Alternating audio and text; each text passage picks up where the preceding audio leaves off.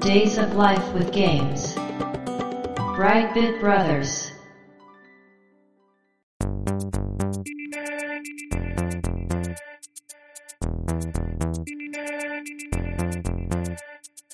どうも、1P 川崎です。どうも、2P 長谷川です。この番組はかつてゲーム少年だった 1P 川崎と 2P 長谷川の2人がゲームにまつわる様々な話題で古きを訪ねて新しきを知る番組です。はい、ということで、ブライトビットブラザーズステージ197です。ありがとうございます。今回のテーマは、携帯型ゲームはい、です。うん、ゲームハードなんですが、はい、今回は幅広くうん、取り扱うということで、はい。携帯型ゲーム全般。そうですね。だから、うん。トラックボールゲームの回とかに近いのかな。なるほど ね。確かにね。 うん、特殊筐体とかね。はい、はい、ああいう感じかな。携帯型ゲームといってもね、いろいろありまして、はい。ゲームボーイの話はやりました、ゲームボーイねは。。で、それ以外にもね、たくさんあるんですが、まあ今回はあの、長谷川さんの方でいろいろ調べてくれてですね。前、64の話した時にね、はい、はい。時系列を追いながらうん。各ハードの話をしていこうかなと思うんですけども、どのあたりから辿っていくような感じになるんですか世界初のうんうん。携帯型電子ゲーム機っていうものがありまして、なるほど。とりあえずそこから、そこからはい、最近のとこまで行くんですかね。そうですね。はい。一応、第何世代っていうのがついてて、ああ、なるほど。そうなんですよ。でも、 僕ら意識してないじゃないですか、それ。そうですね。そう、いつの間にそれついたんだろうと思いつ確つ、なんで、あんまりそこは言わないんですけど、うん。 2000年前だと、第5世代ぐらいまでなんですよはね。あはあはあ。はい。で、名前を出しつつ、いくつかのゲームはね、ちょっと多めに話してっていうはいはい。感じなんで、はい。まあ、携帯型ゲーム機はちょっと多めに話すかなとか、はい。想像してもらって、 はい。本文聞いてもらえればと思います。そうですね。はい。じゃあ、詳しい話は本編の方で、今回もよろしくお願いします。よろしくお願いします。 Days of Life with Games. Brightbit Brothers. まずね、はい。一番最初の携帯型ゲーム機から話していこうかなと思うんですけど、1976年にうん。マテルオートレースっていうほう。ものが、マテル社っていうね、ところから、ほうほう。マテる。ル知ってますかね あの、すごい昔からあるおもちゃメーカーっていうイメージが僕はありますけど、マテル社初のゲーム機であり、世界初の完全デジタル携帯型電子ゲーム機ということ。ほうほうほうほこういうものが出たそうです。う。うん。で、携帯型ゲーム機っていうものは、定義としては、うんはうい、ん。そうね。まず最初にそれをね、話しておかないと。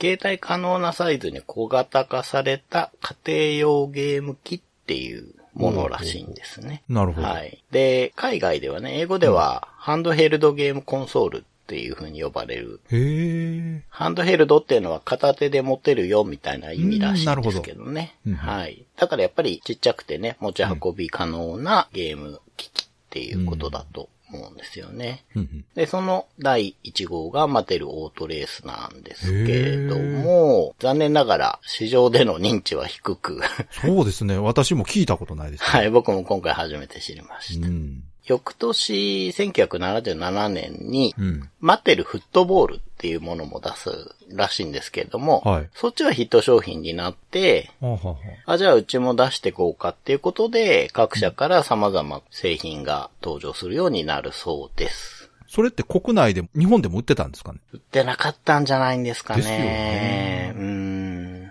具体的にどういうタイプのものなんですか、それ。なんかね、形を見たんですけど、うんいわゆるちゃんとした液晶画面がついててって感じではなくて、はいオートレースって書いてあるから多分レースゲームなのかなと思ったんですけど、 LSI ゲームなんですかい、や、どうなのかな、その、カートリッジを差し替えたりして遊ぶというもんではないんですよね。あ、ないです、ないです。だはい。どっちかというと、ゲームウォッチみたいなものってことですかね。そうですね。あ、やっぱり。はい。で、その、いわゆるカートリッジっていうものがですね、はい。 1979年に登場するんですけれども、ええ結構早いな。マイクロビジョンっていうもので、はいはい。まあこれも海外ですよね。うんで、ミルトン・ブラッドリーっていう会社なんですけれどはも、この会社僕は聞いたことがないので、私も初耳ですね。これが世界初のメディア交換型携帯型ゲーム機っていうことらしいんですが。おーなるほど。はいはい。ただ、面白いのが、うん。本体じゃなくて、はい。カートリッジ側に CPU が入ってるんですって。へえ。だから、本体が、いわゆるコントローラーだけなんじゃないのかなと思うんですよね。はあ、そういうこと。はい。それはなんか新しい発想ですね。 そうそうそうそう。そうなんですよ。まだ型ができてない感がありますよね。はあ。うん。まあ、あれじゃないやっぱり、そのはい CPU を小型化する技術がまだなかったとかそういそううことかなのもしれないですね。うん。ただ確かにまあ、それもできるなっていうまあ確か感にね、じはね、しましたけど、はい多分このタイプは、この時期にしかなかったんじゃないですか。もしかしたら、そうこそうでのすねマイクロビジョンだ けの仕様かもしれないです。すね。うんうん。そして1980年になると、はい皆さんご存知って言いたいんだけど、はい。最近の方は知らないかな。ゲームウォッチはい。そうですね。が任天堂から発売されますと。うんうんうんえー、任天堂初の携帯型ゲーム機ということで、これはゲームソフトが本体内のロームに書き込まれてるっていうね。そうですね。 1ハード、1ソフト型というか。うんうん。うんうんうん。そういうものなんですけど、これ僕ら世代だと、はい。さすがに大ヒットの終わり頃はい。は感じてたと思うんですよね。そうですね。ううんんフ。ァミコン出るまでは、うん。結構メインコンテンツだった気はしますけど。そうです、そうです、そうです。うんいや、もう欲しかったですもん。。です よねうん。 これが1980年の4月28日に第1作目が出るんですけうんうど、ん一1作目がボールっていうものうんで、うんお手玉ね。はい。これがヒットしまして、はいはいはい遊んだわ。で、まあ僕も欲しかったし、オクトパスとかね、いろんな名作が出て、はいはい持ってる子は持って生やされてみたいなものでしたけうど、ん1983年にファミコンが出まして、はい、そう ですね。ここからゲームウォッチは人気に陰りが出てしまうんですよね。まあ、やはりね、うん。 1本体で1ゲーム。そうそうそうそうゲームをちょっと比べたときにねそ。うそうそう。まあ、それもありますし、やっぱその、大画面、そう。フルカラーそう。まあ。いろいろとね、ファミコンはそこを超えてきましたから。そうなんですよ。仕組みがね、うんもう全然違いますからね、ゲームウォッチとはね。で、1985年に日本での販売は終了になりましたああ、なるほど。が、海外では結構人気が持続しまして、おー1991年まで新作が発売されてたそうです。へえ。なので、全59タイトルあるんですわっあ、て。結構出てますね。出てますよね。うん。そんなにあったっけっていういや感じ。日本ではなんかそんなにあったイメージないですけどね。そうなんですよね。だから、ファミコンが浸透するのに、海外で時間がかかって、その間に結構売れたりとかしてたのかなという。そうかそうか。うん。で、このゲームウォッチがどのくらいすごかったかっていうと、はいはい販売数がですね、4340万台。うおすごい な。で、内訳は国内で1287万台いて、はい残りの3053万台は国外ということで、なるほど。いろんな国で売れたんだと思うんですけれども、もう本当に大ヒットで、そうですね。当時、任天堂が抱えていた約70億円の借金を完済え、ちょっと待って、70億円借金あったのあったらしいです。そっちがすごいな。はい。 この借金がなくなっただけじゃなくて、そうですね。 40億円の黒字になって、うん。この利益がファミコン開発の投資になったっていう話があるみたいです。まあ、おそらくそうでしょうん。だからまあ、ゲームウォッチでファミコンが作られて、まあそれによってゲ ームウォッチ自体は消えていっちゃうわけですけれども。う。やっぱりその、任天堂自体がゲームウォッチが売れたことで、うん。まあ、そのデジタルゲームというものに需要があるとそうですね。考えたんでしょうね、やっぱうんり。うんうん。まあ、デジタルゲームの会社になったってことですよね。あーそうねゲームウォッチがきっかけで。ね、有名な話ですけど、もともとはね、花札とかトランプを作ってたのが任天堂ですから。うん。うん。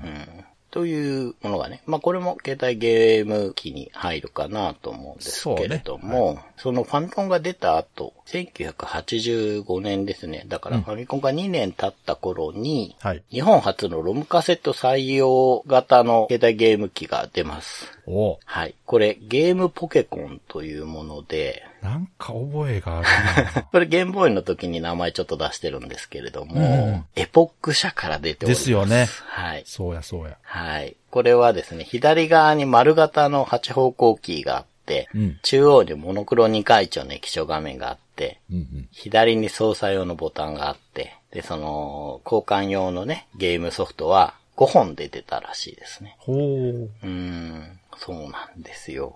その遊んだことはないな。僕も見たこともないですけど、うん。まあちょっと早すぎたんですね、ボクシャはね。うんうんうん。で、1989年4月21日に任天堂からはい。ゲームボーイが出ますと。おー、やっときましたね。はい。でこれが12,500円で最初出まして、うん約4,900万台売りまして、おー、すごいな、やっぱ。ソフトとしては1,057タイトルあると。えそんな出てんの多分カラーとかまで含めていくんだとあ、思う。いや、それでもよ。うんすごいな。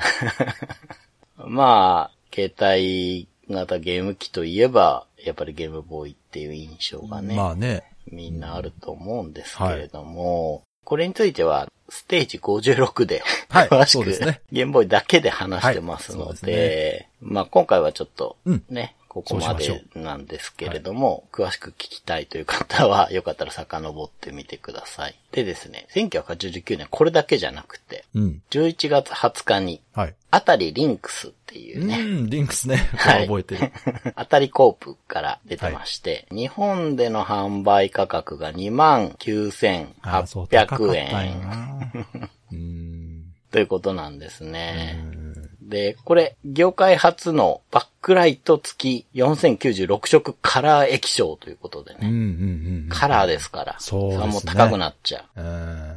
で、僕知らなくて驚いたんですけど、はい拡大縮小回転のハードウェア側の処理があるらしいんですよ。あ、そうなのみたいですよ。僕、リンクスいじったことないんでわかんないんですけど。ええええーって思うんですけど、あと変わったところがですね、は本体を上下逆に持つことによって、い。はい。右利きでも左利きでも遊べるように作ってあるんですよ。あすごいないわゆるユニバーサルデザインっていうやつ。すごいじゃないですか。はい。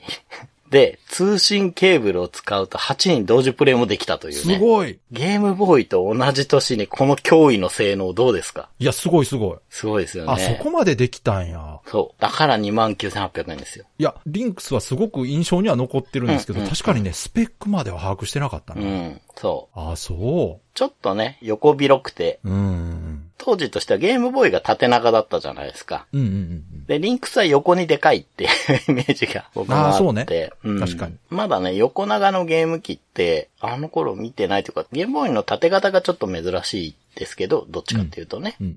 うんうんう。うんん。でも、比較対象としては、あーこのリンクスっていうやつはなんか、でっかいし、横に長いな、みたいな印象が僕はあって、うんうんで、これだけ高性能なんで、うん。うん。炭酸乾電池6本で、うん。 2時間から3時間しか動かないと。いやーなんかね、その頃の携帯ハードはそういう感じやった気がするな。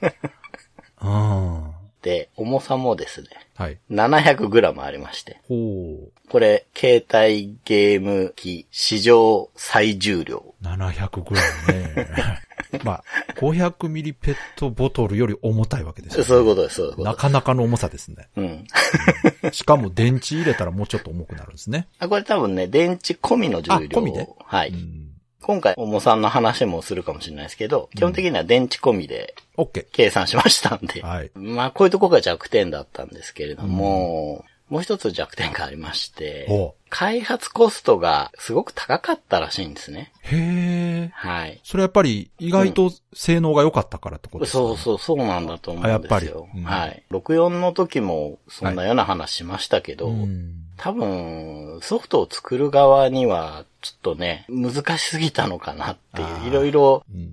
ココストがかかってしまうっていうことで、結果的にソフトも少なくなってしまうということで、うん1994年で生産終了になったということで、まあでも結構長く売ってたんですね。はい。ね、なんだかんだで200万台売ったらしいであ、す。すごいじゃないですか。で、ソフトも少ないのが弱点と言われつつ、73タイトルは出てるという。ええ多い多い。うん結構出てるな。うんゲームボーイと比べると全てがおかしくなるんまあでまあ、すゲけームど。ボーイはね、ちょっと異常だと思いますけど。 はい。73タイトルねう。ん出てるんで。どうですかねリスナーさんでいじったことある人がいたら、ちょ っいやと。、いるかもしれないですね、うんリンクス。我々世代なら、いるかも。そうですね。う。ん。うん。私もあの、店頭で見たことありますから。はいはい。僕もね、物は見たんですけどうんなんねか。もう見た目からね、して、うん。 すごく日本っぽくないデザインそがうかっこよくて。そうそう、わかります。うん。海外の映画に出てきそう感がすごいあって。そうそうん。まあ、海外でリンクスが出てるわけですけど、国内も他の携帯型ゲーム機出てきまして、最初に出したのが、セガ、ゲームギアをですう。ね、よし1990年10月6日に発売します。かはい。で、19,800円ということで。お頑張ったねはい。で、まあ、セガの携帯型ゲーム機としては、最初で最後なんですよあ、ね。そうか。そうですね。あ、本当ですね。セガって、うんゲームギアだけか。そうです、そうです。意外。うん。そうなんですよね。うんで、これね、本当に面白いなと思ったんですけど、目標としては、うんゲームボーイとリンクスに勝てるゲーム機にするぞと。おまあそりゃそうでしょ。うん。まあね、後発ですから。うん出てんのがね、 その二つなんで。うん。あとですね、持ち運べるテレビっていう付加価値も最初から予定してたそうです。うん。そこはね、僕に印象強くて、学校の後輩が持ってたんですけど、うん。やっぱりチューナーパックっていう周辺機器、持ってましたね。いや、だって、うん携帯テレビなんて、すごく夢のマシンですよ。そうそう、そうなんですよね。で、AV 端子とかもついてるっていうね。うん。結構、こう、いろんなことができる達者なハードだったんですけれども、うんはいで、国内としては初のカラー液晶搭載なんですね、ゲームギアが。うんで、バックライトもついてますと。ほうほう。で、炭酸乾電池6本で3時間から4時間動きます。ああ、まあ、それぐらいよ な、やっぱりな。うん。まあ、カラーだから。そうですね。うん。そう、逆にね、ゲームボーイはカラーだとそういう風になっちゃうって分かってたから、うんモノクロでそうね打ち出したわけだから、うん。この結果はもうこの当時の技術ではしょうがないし、そうですね多。分むしろ頑張ってたんじゃないかなとも。やはり、ね、任天堂は、うん。いろいろ考えて白黒にしたけれども、後発のうん。メーカーはね、はい。やっぱりカラーにするっていうのはすごいアドバンテージですから、そうです、そうです。そこを狙ってきますよね、やっぱうりんうね。ん。で、さっきも言ったように、テレビチューナーパックって呼ばれるものとか、そのね、乾電池6本で3、4時間っていうのを気にしているのか、はい。充電式のバッテリーパックっていうものとかおー、そういう周辺機器も結構いろいろ出ていたハードでうん、うんうん。で、カラーバリエーションも5色あったらしいです。僕は黒のイメージしかないんですけれども。ああ、そうかう。ん。あの、ほら、何年か前に、はいゲームギアの、ゲームギアミニみたいなのが出てたじゃないですか。うんああ、ミクロンね。あれが確か5色出てました、ね。そうそう、そうなんですよ。うんあれカラフルで、そう、でも当時のゲームギア、黒しか見たことなかったなと思って。確かにね。うーん。あと、なんかセガのハードって黒ってイメージがありますね。うん。 メガドライブのせいかな、あるから。で、テレビ CM で、うんやっぱゲームはカラーじゃないとつまんないって言ってたそうです。やるなぁ昭和やなこの後ね、出てくるはい、とあるハードが、はいまあこういうようなことを言って、うんまあいわゆるゲームボーイを意識したね、うんあっちよりすごいぜっていうような展開ですよね。うん。ですけど、まあゲームギアもやってたんだなってまあいでう。も、当時ね、その比較広告とまでは言いませんけど、はい。やっぱり明確にライバルがいるというのはユーザー側も把握してましたかうん、そうですね。ら。ううん。んうんうん。で、売りとしてね、そこがまあ最大の売りというのはね、はい。当然ですから。うんうん。まあね、駆動時間を犠牲にしてまで、そうね。ね、カラーにしたら、だから、やっぱそこは押していきたいですしね。まあ実際そのカラーっていうのはアピールするのには強いですよ。やっうんぱうり。んう。うんん。で、今回調べて初めて知ったことなんですけど、はい南米だとゲームボーイよりも先に発売されてるんですって。え多分ゲームボーイが出るのがすごく遅かったんだと思うんですよね、ああ、そういうことか。あの、タイムラグね。そうそうそうそう。あそういうことねはいはいうん。って、これなんでかわかんないんですけど、うんマレーシアとかインドあたりのうん。アジア圏で人気があるんですって、ゲーム機アって。うんまあそういうのありますよ ね。うん。その国で最初に派遣取ったゲーム機とかタイトルとかってね、なんかうん、うん。いろいろありますもんね。はい。うんうん。まあ、メガドライブと同じで海外だとちょっと強いのかなっていうね。うんなるほうどん、ハードですけれども、はい最終的に1400万台、わ、すごいな。はい、出売れててます。ますね。そうなんですよ。うん。そう。うん。で、タイトルが、はいなんと、うわ、 393タイすトル。ごい。 それあれじゃない国内で出てないのいっぱいあるんじゃないそういうことです。ですよね。日本での発売数は196タでイトすルなん。よね。いや、絶対そうやと思うわ。 じゃあやっぱ海外結構、まあ、もともとセガはそういうイメージあるもんな。そうですね。うんうん。だから、海外も含めてうん、世界展開っていうのは、しっかりやれてたハードなんだそうな、でってすねいうことが、ううん、ありましたね。うん。まあ、確かにね、ゲームボーイが強かったとはいえ、リンクスよりは安いし、そうねちっちゃいし、うん。しかもね、コンテンツとしてソニックがありますからね。そうです。そこですよね。うん強い結構いろんなものをね、ゲームギア用に移植してて、うん。少し前に、うん。ゲームギアの RPG を遊んでたんですけど、はい。今見ると結構ドット絵ゲームギアいいなって あ、そう。思いましうた、うんんで、ゲームギアが1990年なんですけど、はい同じ年にもう一個出てまして、これははい。携帯型ゲーム機っていうのとはちょっと違うんですけれども、うん1990年12月1日に NEC から PC エンジン GT がうん、これは、いや、携帯型ゲーム機じゃないですかこれは。そうですよね。まあ、あの、どっちもいけるっていうか、いや、もう、ハイブリッドそう携なんで帯すゲーム機。まあ、今で言うとこのスイッチですよ。そうです、そうです。これ言うと、そう大げさやっていうかもしれないですけど。いやいやいやいや、いや、すごい機能だったとは思うんですよね。はい。これはうん PC エンジンの回で話してますか ね。はい。ステージ8ですね。 だいぶ、だッチ。いぶ早い。ね。で話してるんですけど、はいまあ言ったら世界初の正置き型ゲーム機と互換性のある携帯型ゲーム機なんですいよ。や、これは衝撃だったんですよ、本当に。はい。なので、ほぼすべてのヒューカードタイトルが遊べる。そうです。うん。ヒューカードが刺さるんですよね。ですよね。うん。まあね、その、 ステージ8で川崎さん言ってましたけど、はい。やっぱ欲しかったですよね、いや、もう当時ね憧れのマシンですよう。ーんう。ん。だって、そんなことありえないでしょ。ありえない。いや、いいですよね。本当に。本当にうまくいってれば、だって今出てるヒューカードでいいんだもん。そうです。ソフトこれからいっぱい供給しなくてももうあるし、そそうなんです。れ用にソフト作るんじゃなくて、PC エンジン用に作ったら自動的に GT でそうなんもですよ遊べるっていうね。で、やっぱ元々のそのヒューカードっていうカートリッジ自体も優秀だったんですよね。だからああ、そうそう。ヒューカード自体がちっちゃいのもそうでねす、いいですよね、薄くてね。そうなんですようんうんうん。だからファミコンのカセットではなかなか同じことは難しかった。ああ、できないですかね。もしヒれュないーでカーすけどドだからできるっていう感じありますね。うん。この PC エンジン GT どれだけ売れたかというと約150万台ということで。まあ、高かったからな。そうです。そうなん、そこなんでまあ す。そうね。性能は素晴らしいんですけど、ネックは価格で44,800円というね。高価やな。 あの、当時のラジカセはい。とかより高いですね、多分。もう、なんならコンポとかより高いんじゃないコンポって通じるのかな、今。安いコンポそれぐらいやったかな。うんうん。コンポもね、ええやつ高かったですからね。うんうんまあ、それでも、なかなかの値段ですよね。うーん。うんリンクスより全然高いですからね。 いや、まあ、スペックはね、まあね。もそううです別物ですけどね。うんうんうんうん。そうなんですよね。ねまあ、それだけ逆に他の携帯ゲーム機っていうのはうん、コストカットうまくして、そうですね。まあ、重さとかもすごく気使って作ってっていうことになっていくわまけで。あ、ある意味、ね、PC エンジン GT はもう、土直球に作ったっていう。そうです、そうです。発想は良かったんですよ。 そうそですね。携帯型 PC エンジン作ったよっていうだけの話。う、そう、そうです。うん。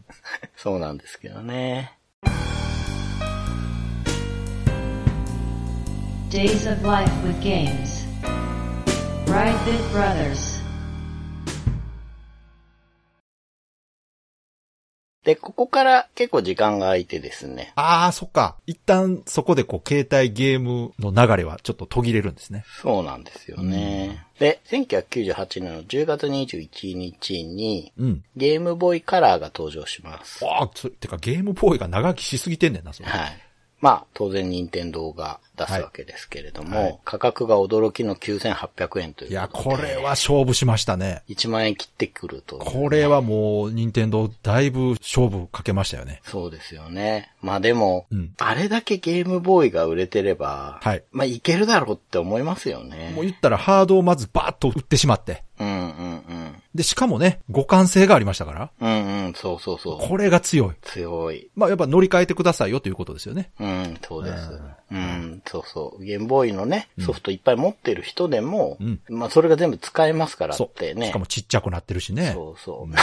なのでゲームボーイ出てから9年 経ってますからね。すごいソフトもみんな持ってるよっていう、ゲね。ームボーイが驚異的すぎんね。だから、うんその9年のね、2年ぐらいはポケモンで伸びたぐらいのもんですからねまあ。そうです、そうです、そうです。うんで、キャッチコピーがですね、うんカラーがあれば毎日楽しいというね。あはあ、い。自らカラーを押していくと。そうです。うん。で、確か、うん。糸井重里さんが発案だかなんだかで、本体のカラーっていうのがいっぱいあったみたいな。そう言われると、キャッチコピーも糸井さんっぽいですね。ですね。う。うんん。なので本体も6色あると。そうですね。あれこをれカラーバリエーションっていうのも、今思えば、はい。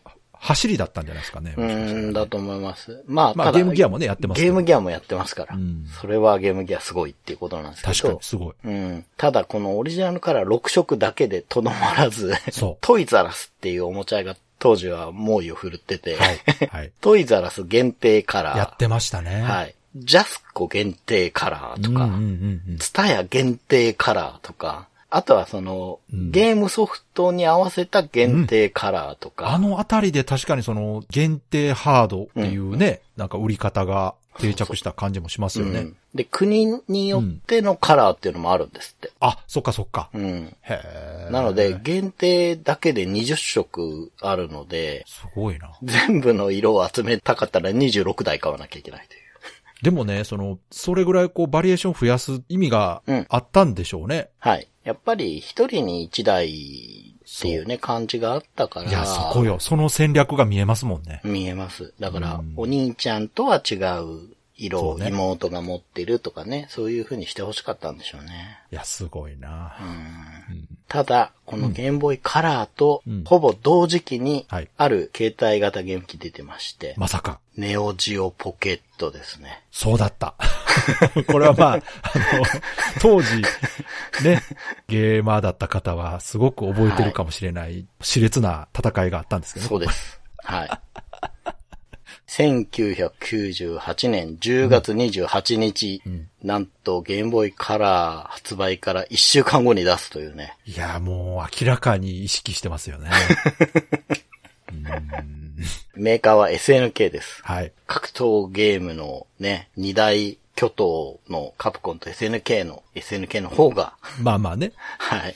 カプコンと違うのは SNK はプラットフォーマーだったので、そうですね。ハードも作ってたわけですそうねで。す。まさにね、ネオジオはいをそうです持ってたわけで、それの携帯型ゲーム機出そうじゃないかっていういや、のがここれれはもうですね衝撃ですよ。はい。 SNK が携帯ゲーム機出すってね。ねキャッチコピーは、Going My Game ということでね。はい。はい、我が道行くぞっていうことで、はい。モノクロ八回町液晶ではい。出してきて、うん。発売日には、うん。 5ヶ月後にもうカラーのネオジオポケットを出しますんでって発表してたので、いや、この、これがもう当時でも物議を醸したんですよ。はい、はい。なんでそんなこと言ったんやって言ってみんなに。そう、そうですね。うんでしかもね、うんゲームボーイカラーのうん発売から1週間後にモノクロ八回町で出して、うん。まあ、5ヶ月待ったらカラー出るからって言っている結果、販売台数が約10万台。いや、そらそうやて。はい。よう10万売れたな。ね。みんな買い引かれるに決まってるやん、そんなん。ですよね。だって5ヶ月待てばいいんだもん。い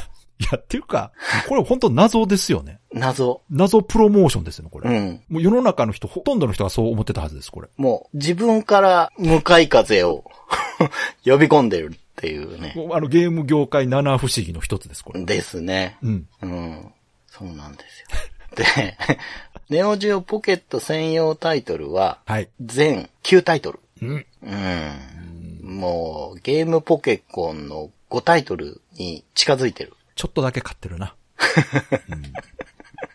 まあ、ね、これほとんどロンチのタイトルだと思そうんでうすでよ。すね。だって、ね、ロンチ期間がはい半年ないでしょ、だって。そうそうそうそうそう。ロンチっていうのはね、ほぼ発売日と同時に出るソフトのことですけど、うん。ただネオジオポケット頑張ってたんだなって今回調べて思ったのが、はい。 7800円だったんですね。うん。白黒の方はだから、そういう値段だったんですよね。いや、これでもかなり安い。だからそこは頑張ったんだと思うんですけど、はい。もうだから最初のね、その、はい、はい。この後から出るよっていう、そ の、それどうなんっていうね、もう本当、うん。まあね、でもこの現時点でうん、出た携帯型ゲーム機の中で一番安いですから。そうですね。うん安い。ここはね、頑張ったし、まあまあ、でもね、しょうがない。ネオジオポケットカラーにかけようじゃないかということで、はい。 1999年3月19日に SNK からネオジオポケットカラーが発売されまして、そうですね。こちらも頑張ってるんですよ。8900円。わあ、頑張ってるなでしょうゲームボーイカラーは9800円なので、900円下回ったいやー、これは明らかに下げてますね。ゲですームボーイよりね。。うん。もう肉を切らせて骨あもをう断絶つっ対そうていうね。絶対 そう。絶対逆座屋だと思うんですけど。 で、キャッチコピーがですね。はいこれ結構有名なんじゃないかな。うん、うん、うん。 I'm not boy. うん、こっちの方が有名ね。はい。誰だってボーイを捨てる時が来るはい。もっうてこっいう。ちの方がうん。最初の白黒より有名だと思います。そうそうなぜなら CM があったから。そう。なんかね、 若者たちがね、出てきてね、澄ました顔で言ってんですよね。いや、もうこれ、今でもネタにされますけど、そうなんですよ。当時でもすごかったんですよ、これ。わかりますよ。これはだって覚えてるもの。ね。 いや、だから、ゲームギアの、やっぱゲームはカラーじゃないとつまんないっていうのが、うん。もう陰ったんですよね。 まあ、あの、煽り方がね、うん。もうストレートすぎてね。そう、直球ですよね。うん。うん。いや、もろ喧嘩売ってますやん、みたいなね、感じやったんで。全然隠してないですよね。まあね。うん。 まあ、それは携帯ゲーム機、そのタイミングで出したら、まあ、それはライバルなのはわかるけどもっていうね。まあ確かに、この時期の SNK ははい、もうすごい勢いだそうっそう。たもうかイら。ケイケでしたからね。そうそう。ねえ。やったれやったれとう、ん、うん、うん。大阪の会社って感じです よ。ほんと。というわけで、当然ね、画面がカラーになりまして、はいただ安心してください。モノクロ版のソフト9本もちゃんと遊べますから。ね、ちゃんとね。うん、うん。まあ、当然ですけど。で、電池がですね、はい。もともと単4だったらしいんですけどう、んうん。このタイミングで単3に変更されましあて、、そうでしたっけはい、そうらしいんですよう。ん、それは、鼻から炭酸にしとけよって思うけど。 まあまあ、いろいろあったんでしょうね。ただ、はい駆動時間すごいですよ。単3乾電池2本で、うん。なんと40時間。いや、すごい。これは本当にすごい。これすごいですようんね。。これはすごい。カラーでそれだけうん多分駆動するのはなかったはず、当時。いや、すごい。すごいすごい。モノクロのね、うん。 5ヶ月前に出た方でも、うん。 20時間だったらしいんうわ、ですすよ。ごいすごい。だからカラーなのに倍遊べる。うん。で、確か電池2本が左右に入るんだっけな。あ、そうそう。 なんか、あれなんか安定性のためらしいんですよ。わかるわかうる。んうんうん。面白いですね。ああいう電池の入れ方、なかなかしないですけど。そうそう そう。めんどくさいからねそうですよね。そうそうそう。で、十字キーではなくて、そジョイスティックちっちゃいね。今で言うアナログキーみたいなやつっう。ていいうや、かこねれ。がね、これ本当特筆すべき操作感なんですよ。そう、これが操作性がいいっていうので評判で、なんかちょっとカリカリ言う感じですよね。そう、気持ちいいんです。あの、格闘ゲームとかアクションゲームに特化したコントローラーで、そう斜めに入れやすくなってるんですよ。そうそうそう。ちゃんとね、自社の売りのソフトそうそう。が快適に遊べるように。そう。だから、この十字キーに関しては非常に快適ですよ。気持ちいい。はい動かしてて気持ちいいんですよ。カチカなチやっのてる。で、グッドデザイン賞を受賞してるそうです。ううんん、うんうん、ね、こんなね、ジョイスティックまで積んでるわけなので、うん。うん。当然ね、SNK お得意の格ゲーが、そうですね。もうだって自社のソフトを出していけばいいから。そうそうそう。ただね、なんかみんなミニキャラになって出てくるんですよ。まあ、完全移植はできませんからね、さすがに。まあでもね、ちょっと遊ばせてもらったことあるんですけど、はい割と面白い。ちいゃんやちゃんと面白いんですあよ、のね。よくできてるんですよ。そうそうそう SD キャラのドット自体もすごくうまいですし、うん、うまいうまいうまいです。動きもね、めちゃくちゃいいんですよ。そう、そまあ、はっきり言って、オリジナルのネオジオより動いてるように見えるようなアニメーションでね、上手な人がう。作ってるなと思う。うん、うん、うん。うんなんかあの、女子キャラだけのやつあったじゃないですか。あはいはい。あれやったのかなあれのユリとかが、うん。ヒットの瞬間だけ手がでかいとかね。そうそうそうそう。なんか、すごくちゃんと気持ちよくなるようにね。そうなんですよさすがだなっていうのは思いましたけど。うんうんまあまあ、でもハードを買おうっていうところまではなる僕ほどはねちょっといかなかったですけあーわど。かりますよ。ただ、それだけじゃなくて、うん。ロックマンだったり、ソニックだったり、そうねオーガバトルのスピンアウト作とかも出てて、なんかね、あの、ちゃんと、まあ、よそのメーカーも参入してたというのがうね。ん、そうなんですよ。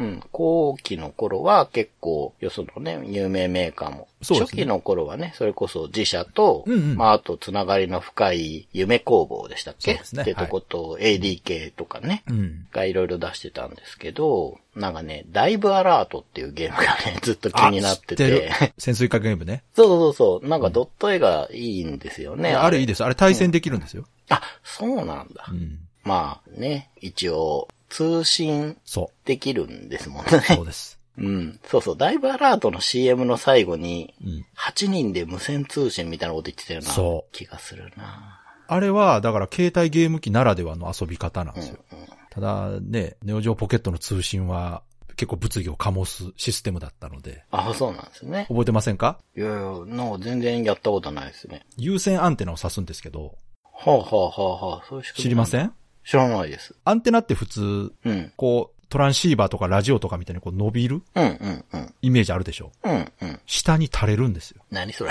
どういうことえ、なんか紐みたいなケーブルが垂れるんですかそうです。コードの先に重りみたいなのがついてて、それがこうたらっと垂れるというアンテナ。へえ。これがめちゃくちゃインパクトあって、うん、ある。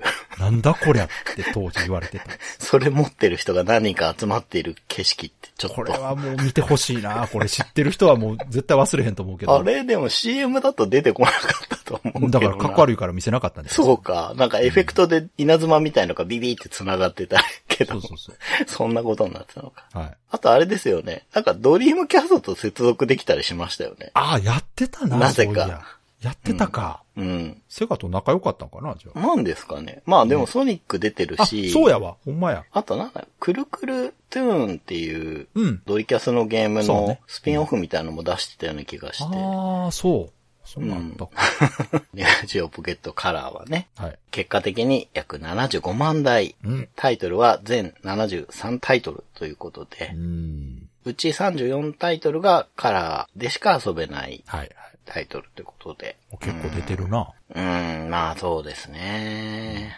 まあ、こうやって見ると、うん。ゲームギアの1400万台は、 やっぱり、いや、大したもんだなといいう。や、すごいすごい。う。うんん、うん、うん、うん。というね。まあ、本当に序盤に言ったね、なぜ5ヶ月後って言っちゃったとか、うん。なぜこのタイミングで出したとか、まあいろいろあった割にはね、はい。まあ持ってた人はそれなりに満足できたいやハまあハードだったかなっていう。ある意味、その、任天堂に真っ向から勝負を挑んだっていうね。はい。意味では、まあ、歴史に残るえそうですね。ハードじゃないかなとう。ん。任天堂側が気づいてたかどうかはちょっと怪しいぐらいあーあのんまり気にしてなかったと思います戦けいど、だっねた。気がしますけどね。多分、微笑ましく見てくれてたんじゃないですかうね。ん、まあそうかもしうれない。ん。ただ、うん。 SNK だけじゃないんですよ、こういうことやったのはね。なんだってというわけで、1999年3月4日にバンダイからワンダースワンが来登た場しぜます。来たぜはい。これでしょはい。いや、でも期待してください。はい作ってるのが、うん任天堂を退職した横井くん平さんが起業その通しりた会社、こと社。う。ことね。はい。うん。ここが企画開発に大きく関わっているという。い、や、これは横井軍平さんが作ったからこそバンダイが出したんですよ、これは。うん、うん、うん。うん。そうですよね。うんはい。ね、たまごっちでいろいろドーンってなったそう問題。。ワンダースワンに関しては、うん。いろいろと特徴があるんですよ。はい。ねあります。はい。やっぱりね、電池の持ちとか価格の安さを優先して、あえてモノクロ液晶にしてるっていうね。そう。このタイミングでね、出たはい携帯ゲーム機としては、はい。白黒なんですよね。そう。うん。多分、モノクロ液晶最後の携帯型ゲーム機かもしれないですいねや、。かもしれないですね。うん。ただ、ね、うん前の年にはゲームボーイがカラーになり、そ同時期にネオジオポケットもカラーになりう。、そということで、う。うん。残念ながら苦戦して、いやー、まあ、わかるよ。苦戦するのもわかるけど、うんうん。コンセプトとしては私、ワンダーさんすごく好きなんですよね。はいはい、わかりますよ。うん う。ん。で、ワンダースワンは30万台ぐらいだったみたいまあ、そんなもんか。なんですよ。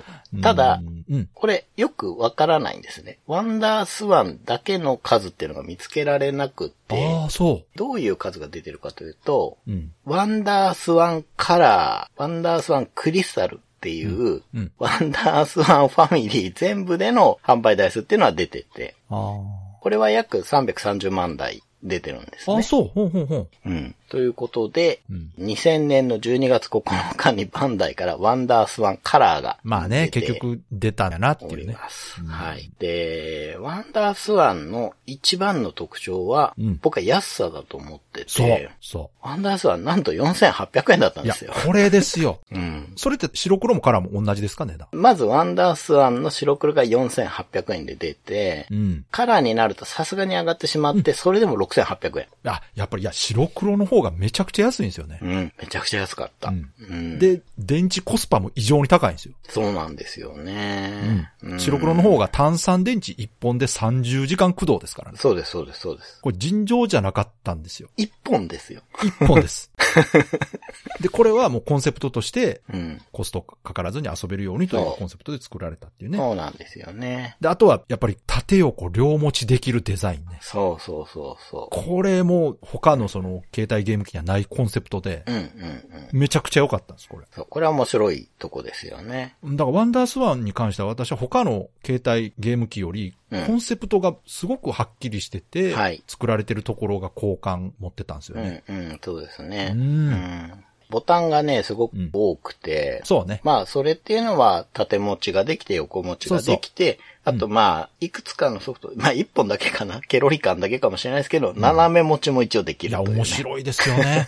うん。タイムライダーケロリ感っていうのが確か斜め持ちなんですけど、ねあれですね、パラッパの人が作っあたあ、さすが。ゲームですけれども、うんこういうね、変わった形状をしてて、うんあとですね、本体にもう一つ特徴があって、はい周辺機器を拡張端子につけてねっていうことを前提で、うん。アダプターとかすらないっていうことで、そうか。はい、結果的にこれで安くしてるんだと思うんですよ。そうか、コストダウンするために余計なものつけてないと。そう。うん。なんですよね。だから、ヘッドホンないしイヤホンで音聞きたかったら、専用のアダプター買わなきゃいけないうんとか。まあ、ただ通信ケーブルとかね、そういうものもあるので、うん。結局この拡張端子でいろいろ拡張できるようにっていう最初からの設計思想なんだと思うんですよね。だから、拡張部分を外部接続に分けてコスト下げたんですね。そうそうそう、そういうことだと思います。うんでもね、ちゃんと電池残量とか音量とかは画面に表示されるんですよね、アイコンでね。いや、良かったですうよ。ん。で、なんか、本体に名前つけれたりしたような覚えがあるんだよな。ああ、どうやるんだっけそうやななんか押しながらスタートするあとれじ、ゃない初期設定の時にあるそうう。そうそうそう、なんかあって、そういうのはできたりするんですけど、うんう。ん、なんかね、他の携帯ハードより、うん。おもちゃ感があるんですよね。すあご、くそうです。そこはやっぱバンダイだし、そうまあ、横井さんなのかな。横井さんはそういう考え方する人なんですよね。うん、うん。ターゲットが他の携帯ゲーム機より低めに設定されてたんで。あー、なるほど。うん。他はやっぱね、結構、まあ高めっつってもあれやけど。まあ、ゲームギア、ネオジオポケットあたりは高いそうそうそうそう。ですよね。なんで、かつゲーマーに向けてるそう感ですそうでじす。でゲームボーイとか、うん。ワンダースワンは子供向けだから、あ、そうそう。そういう意味では、ワンダースワンもゲームボーイに対して真っ向勝負してる感じはありますね。そのターゲットっていう部分では。まあターゲットではね、そうそう。うんただ、コンセプトとかね、うんうんうんに関しては、横井軍平さん独自のね、うんうん。コンセプトを持って作られてるといううんうん。ところが、私すごく好きなハードなんですけどね。はい。うん。で、ソフトとしては、108タイトル出てましてす、ごいな、煩悩の数出てん だ。そうなんですよ。うんまあ未発売だったものもすごく多いっていうのがね、ワンダースワンの特徴ではあるんですけど、まあでも他のハードも未発売いっぱいありますよ。うん。発売予定ね、スケジュールみたいな雑誌で見た時にもう出てへんゲームいっぱいありましたからね、当う時。ん。まあね、これ、ワンダースワンのうん。未発売、要は発売しますよって言っといて出なかったものっていうのが、はい。まああるメーカーがほとんどなんですけおらどね。どこかな、それを。はい。まあ、ただそこのメーカーが参入してたからワンダースワンは、う。うんーん、まあ売れたっていう側面もああっーて、特にカラーね。はい。えーまあまあ、まずデジモンとかスパロボがね、はいバンダイですから、そうね。あるんで、バンプレスとかね、うん。作ってたものがあって、デジモンもね、当時アニメもやっててすごい人気だったから、まあ、あとスパロボも売れたと思いますよ、かなスり。パロボもね、人気コンテンツですからね。はい。そして何より FF シリーズの移植があるぞもうそこですねということでね。うんいや、私のイメージではもう、ワンダースワンカラーはそれで売れたというイメージがありまはすけいど。。ワンダースワンで一番売れたソフトが確かチョコボだったと思うのそうなんやで、 はい。え軍兵より売れてんの。売れてるみたいですよ。うん。なので、スクエアのソフトがいっぱい供給されたと。ねえ、なんか力入れてたんですかね。まあ、これはあれですね。うん。いわゆる任天堂と絶縁関係。ああ、そっか、ちょうどそのタイミングか。はい。なのでな、るほど。ゲームボーイって、スクエアのソフトを、今回、もう何度も何度も一覧見て調べたんですけど、うん。多分4本しか出てないです。え、じゃあ、聖剣伝説って貴重ってことそう。聖剣伝説と、サガシリーズ3作、これ以外僕見つけられなかったんで、もし知ってる方がいたら教えてください。ああ、まあそう、まあそうやな、その時期か。う。そう、その時期なんですよ。まあ、詳しくは調べてみてください。ちょっとね、任天堂さんとスクエアさんが仲悪くなった時期があって、でも、その流れがあって、プレイステーションにつながるわけですもんね。そう。だし、まあまあ、そもそも仲悪くなった原因の一つにデジキューブとかがあるわけだから。まあいろろ。いろね、そう、あるんですよね、この辺はね。うんはい。ただ、その分、こう、 バンダイさんのハードにソフトじゃあ出していきますよっていうことで、ゲームボーイアドバンスの頃にはもう関係修復されてるんですけど、ああ、そっかそっか。あ、ほんまですね。そうなんです。ワンダースワンの頃はそうじゃないので、うん。もういっぱい出てるんですよ。いや、だって、ユーザー目線で見たときに不思議でしたからね。うん。なんで FF ワンダースワンだけで出んのみたいな感じになってたから。そうなんです。だから、FF も3出すよって言ってたけど、うん結局出なかったりとかね。はいはいまあまあいろいろあるんですけど、まああねとは漫画とかアニメとか特撮系のゲームとかでうん出ていて、ソフトはね、ちょっと低年齢向けかもしれないですけど、うんそれなりの数があったということで、うんその結果もあって330万台なんですけど、なるほど。もう一つの特徴が、さっき川崎さんも言ってましたけど、おもちゃっぽいいろんな周辺機器があるんですよね。はい、はうい。ん。で、赤外線通信アダプター、ワンダーウェーブってやつとか、うんうんうんうんあと変わってんのが、ワンダーボーグっていうですね、うん。完全自立型昆虫ロボットっていうね。ああ、あった気がする な、それ。なんかワンダースワンから指令を出して動かす、なんか虫型ロボがあったみたあいな。のファミコンのロボですね。そうそうそううそん。う。っあっていうのがあったり、た気するな、それ。あとこう、有名なのがワンダーウィッチですよね。うん、うん、うん。ワンダースワン上で実行可能なソフト開発キットっていうことで。わあ、すげえ。これでゲームが作れたらしいんですよね。激アツ。コンテストも2回ぐらいやってたみたいなので、うんうんうんはい、こういうものがあって、で、結局出なかったものの中で、うん。うん。今回喋ってて、え、それすごい面白そうだし、これ出てたらもしかしてがあったかもなっていうのがありまして、ほうほワンダースワン GPS っていう構想があったらしいんですね。う。ほ2001年のゲームショーに出てたらしいんですけど、う。はい。これで出そうとしてたソフトが、その、3つ飾られてて、まあ1個はパックマンで、はい。 GPS でね、その近所の地図をそのまんまマップにしたパックマンやろうよ、みたいな。ええすごい、今の AR みたいなことやるんですそう、よ。そうなんですよ。そう。次もっとすごいですよ。うん魔法陣ウォーズって、これもナムコが考えてたんだと思うんですけど、これ実在の場所に設定された魔物を召喚する RPG だったあんですれよ。すごい、今の技術というか、 今ある位置情報ゲームとかそういう感じのものじゃそうないいうことです、そういうことです。だかから、すげえな。こうランドマーク的な場所に行ったら出てくる、そのユニークモンスター。あらららら。これね、これ、後の世で大流行りしますよっていう。いやー、でも、たまにね、うん。そういう早すぎたアイデアって、うん。やっぱりその時代に合わないと受けないんですよまね。あそうですね。ううんん。 64DD だって今なら売れてるわけですかまらあそうね。そうですね。うで僕が一番こはれいいいなって思ったのが、ん。やったつもりゴルフ、カッコ仮っていうものがありまして、うん。これですね、うん。ワンダースワン本体をうん。スイングすると、おう GPS が飛距離を計算してあら、何メートル飛びましたよってなって、やる、弾のない架空ゴルフなんですよ。あ、それ、あの、そういうのありますよね。あの、剣心ドラゴンクエストとかみたいな感じはいはいはいはいはで、ね、おもちゃとゲームが合わさったみたいな、んうんうん。体感ゲームね、ありましたね。うんうん。ああ、でもできるな、確かにそれ。そうそうそう。だから、あ、結構飛んだぞって言ったらそこまであるってって、 そこでもう一回本体振るんですよ。面白い面白い。面白いですよね。うん。うん。っていうすごいねな、構想があったらしくてへ、うん、まあこういうところがワンダーさんの特徴だったのかなうんなるほとどいう感じですね。で、うんうんここら辺までが第5世代と呼ばれるもので、ほ第6世代はですね、うん2001年に発売されたゲームボーイアドバンスう。うん。になります。で、ははこれについては、まあ僕がちょっといろいろソフト集めてるってこともあって、いつかこれはこれで話す。そうね。まあ、それはさすがに、うん。というここで喋るには大きすぎるというか。はい。ううんん。なんですけど。うんで、次の第7世代がう、ん。 2004年12月2日に出た任天堂 DS。ああ、そうか。はい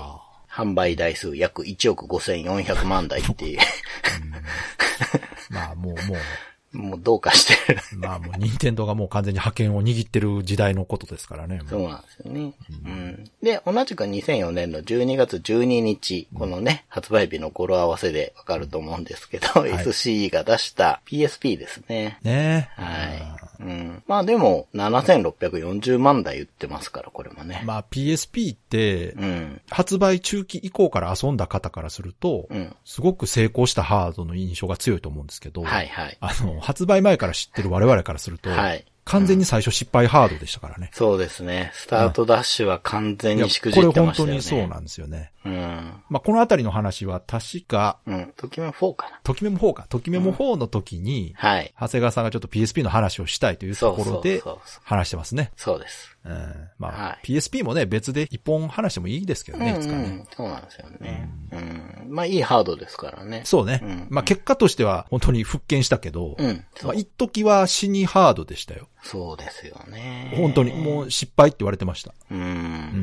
まあみんなが知ってるね。はいモンスターハンターでぶり返すいや、んで本すけ当ど。にそう。本当にそう 本。当にそう。カプコンにとってもソニーにとっても、うん。ウィンウィンな結果になったんですよね。うん。うん。もうだから携帯ゲーム機はモンスターがね、こいやう本当そう立て直すっていう本当こそとうで。すね。ポケットモンスターにモンスターハンターにね。うん。恐ろしいですよね、なんか。えーそして第8世代が2011年の2月26日に出た任天堂 3DS と、うん2011年12月17日に出た PS ビータ SC ですあねー。ビータって、そうか。うん。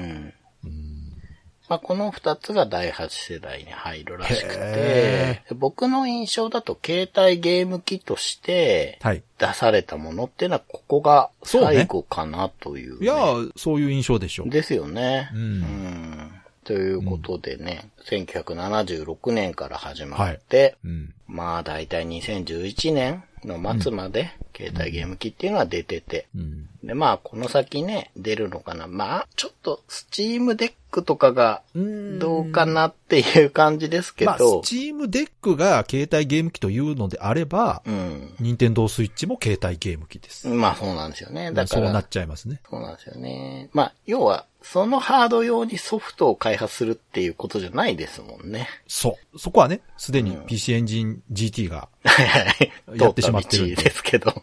でもそれでもありなんですよ。その、それでしか遊べないゲームがある携帯ゲーム機というジャンルで行くならば、うんうんまあ GT は入らないですしう、ん。スイッチとかも入らないですうよん。ね。まあそうですね。うん兼ねてるという。はい。でもまあ、スイッチはそこが私は最大の売りだと思うんですよね。うんうん、そうですね。やっぱりそれは、そうですね。ねえだから、うんその、まあ本当に GT の思想ですよね。 言ったらね。まあそれをさらにうん発展させて、コントローラー取り外してう、んうんうん。複数で遊べるとうか。んうん。あのあたりは任天堂らしいですしう。んうん。だからスイッチが出たからこそ今任天堂は携帯ゲーム機を作る人がなくなったといそうこなとんですからよ。ねうん。そう。兼ねたね、ハードになったっていうことでね。まあ、一旦間にね、その Wii U といううん、うん。ハードを挟んだおかげでスイッチができたといううん、ね。うん、うん。まあね、今後、ちょっと携帯型ゲーム機、僕のイメージするね、それ用にソフトを作るっていうハードはもう出ないんじゃないかなっていううん。印象なんですけど、はいまあ、スチームデックみたいにね、うん。その、ダウンロードして遊ぶうん。みたいなね、ものはまあ、出るかなとはあの思いますけどね。大手メーカーはね、もう作るメリットがないからかもしれないんですけど、うんうんうん最近あの、インディーズっぽい携帯ゲーム機出てますよね。出てます。あの、ねあれですよね。横にハンドルがくっついあて、る。クランク、そう、クランク。はい。はいはいあれとか、はいはい。面白いですよね。うん。今の時代ならではというか、ああいうものが、うん。その大手メーカーじゃなくとも作れるというのがね。確かに。うん。うん。あれはもう完全に携帯型ゲーム機ですよ。そうですようんね。。あれは本当にそうう。ん。ちょっとゲームウォッチに寄ってるというか、あ、そうそうそカートリッジ入れ替えではないので、うん。う。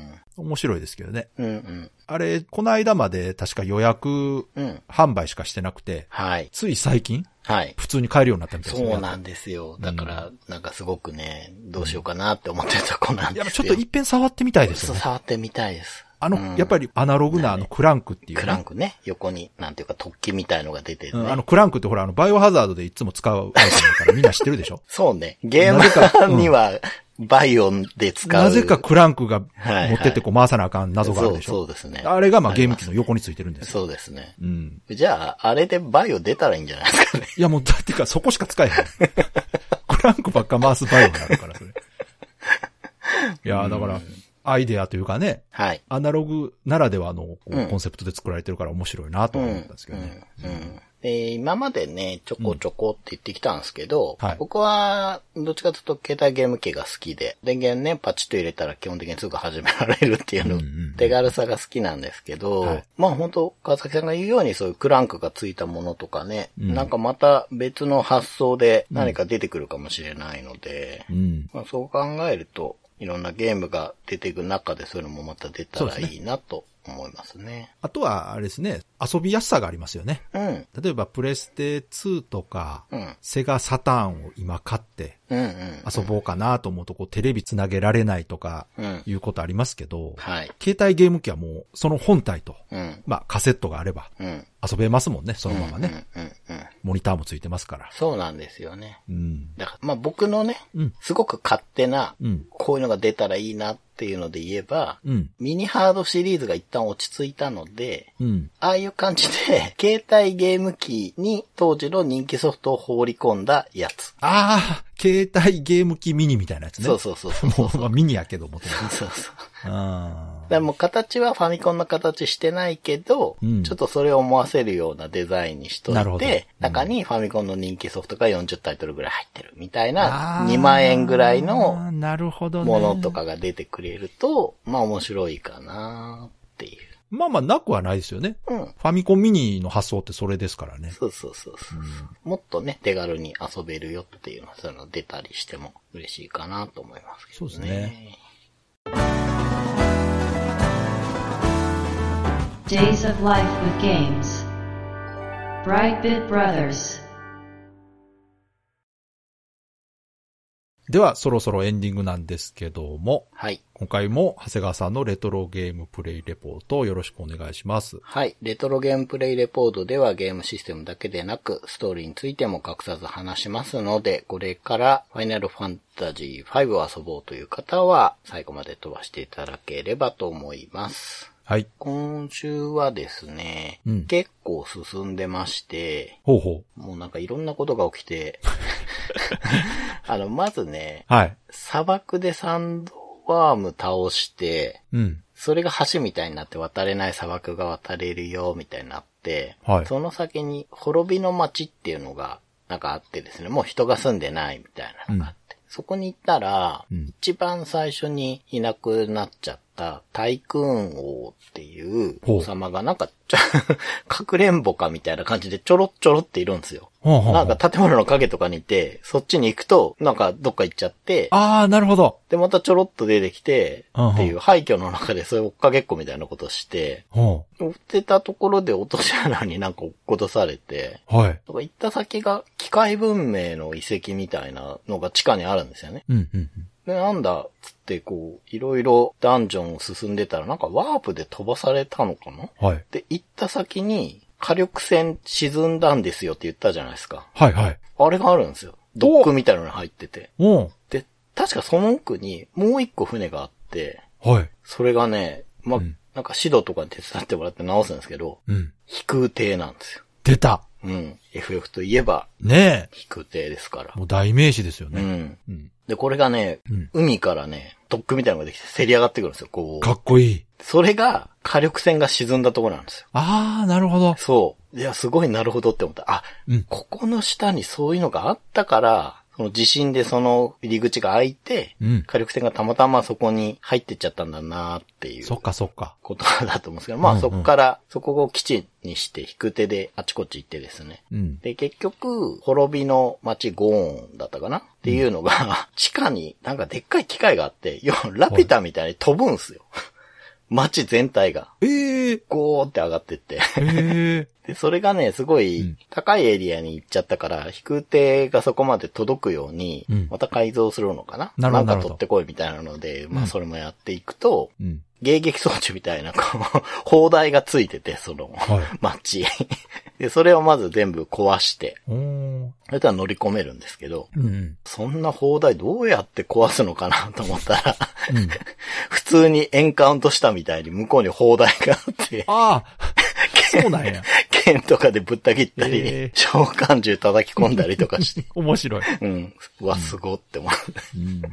うん。で、まあ、全部壊すと街に乗り込めるようになるんですけど、うんで、それで乗り込んでいくんですけど、残念ながら、その核にあった土のクリスタルは割れてしまうんですね。あらま。うん。はい。まあ、それの力で浮いてたんだけど、うんうん。そうやって浮かしてると、クリスタルの力を使い切って割れちゃうからっていうことだったんですけどね。ほうほまあ、間に合わずっていう感じなんですけど、で、いろいろあって、う。うん。最後の敵だと思われる、え X ですっていうのが、お、聞いたことある。復活しちゃうんですよ。おー。で、途中に隕石が隕石がって言ってたじゃないですか。うん。で、ガラフっていうおじいさん仲間ね、うん。が記憶ないとか言ってたんだけど、うん。まあ結局よその世界からその隕石に乗ってきたって話したと思うんですけど、うん。そのエクスデスってそっちの世界に行っちゃうんですよ、復讐しにね。あー、で、ガラフたちは、そっちの世界から、要はよその世界あちらの世界みたいな言い方してたけど、うん。から逃げてきたエクスデスをこっちに追っかけてきて、4人で封印したのかなああ、そういうこと。そう。で、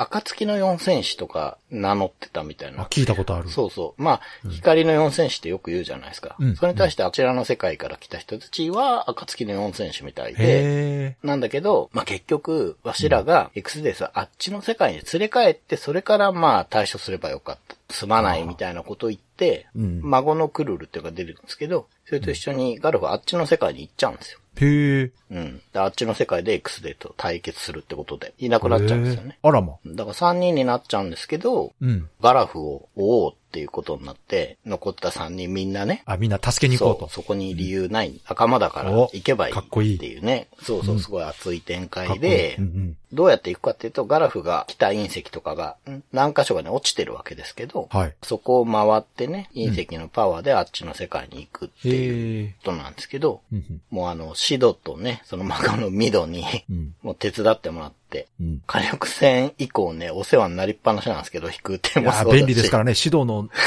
技術力はもう便利すぎてね。 そう。ドラえもんみたいなもんですから。こう、シドとミドいなかったら、もう話積んでますから、とっくに。いや、もう FF 名物キャラですもうんね。ん、うん、うん。それ遊んだことない、僕でも名前知ってるなっていうくらい、うん、わかる。世話になるんですけど、うん。それで世話になって、今あちらの世界に飛んできて、エクスデスの部下のギルガメッシュっつったかな。はい はい。なんか、口ばっかりのやつが。そう。まギルガメッシュも FF の名物キャラあ、であすよ、ねやっぱりそうなんだ。そうです。あドット絵はめちゃくちゃかっこいいんですけどね。う。うんん、そう、た戦ってて。なんかね、ビッグブリッジって言ったかな、でっそかいう橋のとこで対決してたんだけど。もうそれが FF ファンの人が、うん FF の BGM で何が一番かっこいいって言ったら、あげるビッグブリッジの人っていう曲があるんあですけ、ど。はあの曲、いや、めちゃくちゃかっこいいなと思って。い。もうこ。れ FF ファンの間ではうん。トップクラスに人気のある曲。うーん、そりゃ有名ですそよ。うだ。私でも知ってますよ。ビッグブリッジの人って。あれかっこいい。あんと、ん。なんでここだけこんな勇ましい曲がかかるんだろうと思いながらもう名曲やらっしいでてすたよん。ですけど、はい。じゃあ、その、なんかすごく上がる展開を今超えたところまでうんいいやでっすてねきましたね。じゃあ、その違う世界に行ってるってことは背景とかマップももう全然違うってことですか今んとこ知らないうんマップうろうろしてますうしん、うん。久々に歩って冒険してます。 あー、なるほど。乗りもんないから、うん。うん、歩ってうろうろしてて。結構もう中盤は超えたぐらいじゃないですか。なのかなううん。で、ジョブもいっぱい出てきて、はいはい。一人ね、召喚師にしたんで、うん。まああま、あやっとまあ、ガラフにやってもらってるんです けど、ああと、銀融詩人も入れたかな。あー、いいですね。ううん。ん。いろんなジョブをちょびちょびってやってみて、試してみてますけど。はい。うん、あと侍とかもできるみたあいいいだでかすら、ねちょっとやってみようかなって感じで。うん。ドラクエとね、ジョブというか職業が被ってないのがいいですね。そうう。そうそうそう、ね。やっぱりそのジョブをいろいろ変えながら、うんこうスキルをいろいろ覚えながら、うん自分のキャラをカスタマイズしていくっていうのが、うん。慣れなかったんですけど、やっと慣れてきたっていうか、ああ、楽しくなってきましたやかっ。と思考がそっちにスイッチが切り替わりましたね。だいぶ定石というか、うん。どうすればいいかっていうのが分かってきたそ感うじなんそうですね。そう。まあ、うまくやれてるかわかんないけど、はいはい自分なりに忍者をやりつつ、うん。黒魔同士でアホ使えたりしたらかっこよさそうだなとか。 ああ、いいんじゃないですか。そうそいういう、うことでしょう。そうそう、そういう思考にやっとなったっていう感じで。うん。はい、わかりました。じゃあまあ、もうちょっとかなですかね。どんなもんなんだろう。別世界のボスらしき人が出てきてるということは、そうですね。何かしら確信に迫るお話になってきてるんじゃないでしょうかうんね。うんうん。まあ、目的ははっきりしましたね。だいぶね。そうですね、ううんんじゃあ引き続き進めてください。はい。では、いつもの告知お願いします。はい。ブライトビットブラザーズでは番組に対するご意見、ご感想、あなたのゲームの思い出やゲームにまつわるエピソードなどお便りをお待ちしています。ホームページ右側のメールフォームや番組の X アカウントへの DM などでお送りください。ポストの場合は、ハッシュタグ BB ブロス。BB がアルファベットでブロスがカタカナをつけていただけると見つけやすくて助かります。よかったら X アカウントフォローしてください。Spotify の方もフォローしていただくと最新回が自動に更新されます。よろしくお願いします。よろしくお願いします。ということで、今回は、携帯型ゲームはい。ということでね、はい。ざっとね、うん。歴史というか時系列ではい。話してみたんですけども、うん。間間でね、うん。出てきたハードについて、また個別でね、うん。話したいものもありますので、はい。まあ、長谷川さんがそのあたりはうん。準備してくると思うんですが、はい。まあ、いつか話すこともあると思うんですけどね。まあ、携帯型ゲームってね、確かに今となっては、うん。もうスマホが全部兼ねてしまってるという感じもしますけど、確かにそうですね。う。うんいや、ビータの最大のライバルはスマホだったっていう話。ああ、そうね。ねありますね当時、そうそう。あそこがちょうどそういう時代だったんですよね。うん。そうそうそう。まあでもスマホになったら、もう本当にそれが当たり前になったし、うん。まあでも、ね、我々からすると、うんスマホでゲーム遊ぶのと携帯型ゲーム機で遊ぶのではちょっと違うんですよね、やっぱり、ね。そうなんですよね。そう。だから今回資料を作ってて、うん。もう何年かすると、うん。もしかしたら携帯ゲーム機っていうハードジャンル自体がうん、レトロゲームになっちゃうかもなって。ああ、もうでもそうなりつつありますね。ビータですよねが最後だとすると、そうそうそうそ携帯型ゲーム機とスマホの最大の違いっていうのがやっぱり操作系なんですよね。う。そうですね。スマホはタッチパネルうんうん。じゃないですか。携帯型ゲーム機っていうのはその実際に手で触れるうん。コントローラーやボタンがついてるというところが一番違ってて、うん。そういうスマホみたいなゲーム機出してくれたら遊びやすいんですけどね。あスマホぐらいの画面の横にボタンがついてるみたいな あ。ね。うんうん。ただまあそれがあの言ってた携帯型パソコンゲーム、うん。そうですね。ううんん。になるんでしょうけどうん、あそこまででかいもんじゃなくていいんで。そうなんですよ。やっぱねう、ん軽さも大事で。そうそうそう。もうちょっとカジュアルなうん。うん。スチームが遊べるような感じのハードっうん。ていうのを出してくれるとね、あれはあれで魅力的ですけど、やっぱ高いし、ちょっと敷居が高い感じもするから、うん。うん。あれやな、スイッチのコントローラーが使えるとかでもいいか。でも本当はもう一体型で出してほしいねんけどな。うん。まあなんかで言うと楽しいかなと思うけど、うん。まあ同時に本当に全部まるっとレトロゲーム感もあそうって、ねうん、そう考えると、いや、こうそれ、ゲームボーイがすごく売れて、うん。いろんなね、対抗機種を作ろうとみ んながいろいろやってみて、そういう中ですごい低価格戦争になってった り、軽量化をみんなで頑張ったりとかしてたのは、ちょっと面白かったなと思いますね。だから、長谷川さんが途中で言ってたみたいに、携帯ゲームミニを出してくれたらいいんですようん。ねそ。うですね。うん、うん。ゲームボーイミニっていう名前のそのゲームボーイの形した中にね、ゲームタイトルが何本か入ってるっていうのはすごく現実味もあるし、うおそらく売れるんじゃないかなと思いん。ますまあね。、うん、そううん。とりあえず、まあ値段もね、そんな高くなんだけど、とりあえず買っとこうかなっていう。いやもう売れると思いますよ。ねうん。だから最近その任天堂がね、ファミコンミニ、スーファミミニの後が何もないんで、うん、うん、うん、うん。そのあたり出してくれたりとか、まあそれこそ PC エンジンミニのね、次として GT ミニみたいなね、そうそうそう出そしう。てまある確かにいいかも。うん、GT 型でいっぱい入ってんの、すごく いいな。ただまあ画面はちょっとちっちゃいけどまあね。ちょっとちっちゃすぎるんで。そう、あの、GT の欠点は、はい、 PC エンジンと同じゲームが遊べるがゆえに、はい。画面の小ささで文字が読めない。そう、そこですね。ちっちゃい画面用にカスタマイズされたゲームじゃないんで、はい。ここが最大のネックなんですよ。 実はこれが意外と効いてるんですよね。売れない理由にね。うん、うんえーまあ夢はあるハードだと思うんです。ははい。まあそんな感じで、今回は携帯ゲームの話をしたんですが、まあこちらもね、当時知らない方からすると、い。うん、本当に不思議な あの時代に聞こえるかもしれませんが、そうですね。そういう流れがあってこその今のそのスマホとかうん、でこうゲーム遊んでる感覚、まあ我々は地続きなんですよ、そこがね。そうですね。う僕なんか未だに買っていじってますからねん。。そうね、長谷川さんなんかはもう未だに現役ですからね。はい。もしね、遊んだことない方いらっしゃったらね、触ってみていただけると色々面白いと思いますよ。はい。では、今回も最後まで聞いていただいてありがとうございました。ありがとうございました。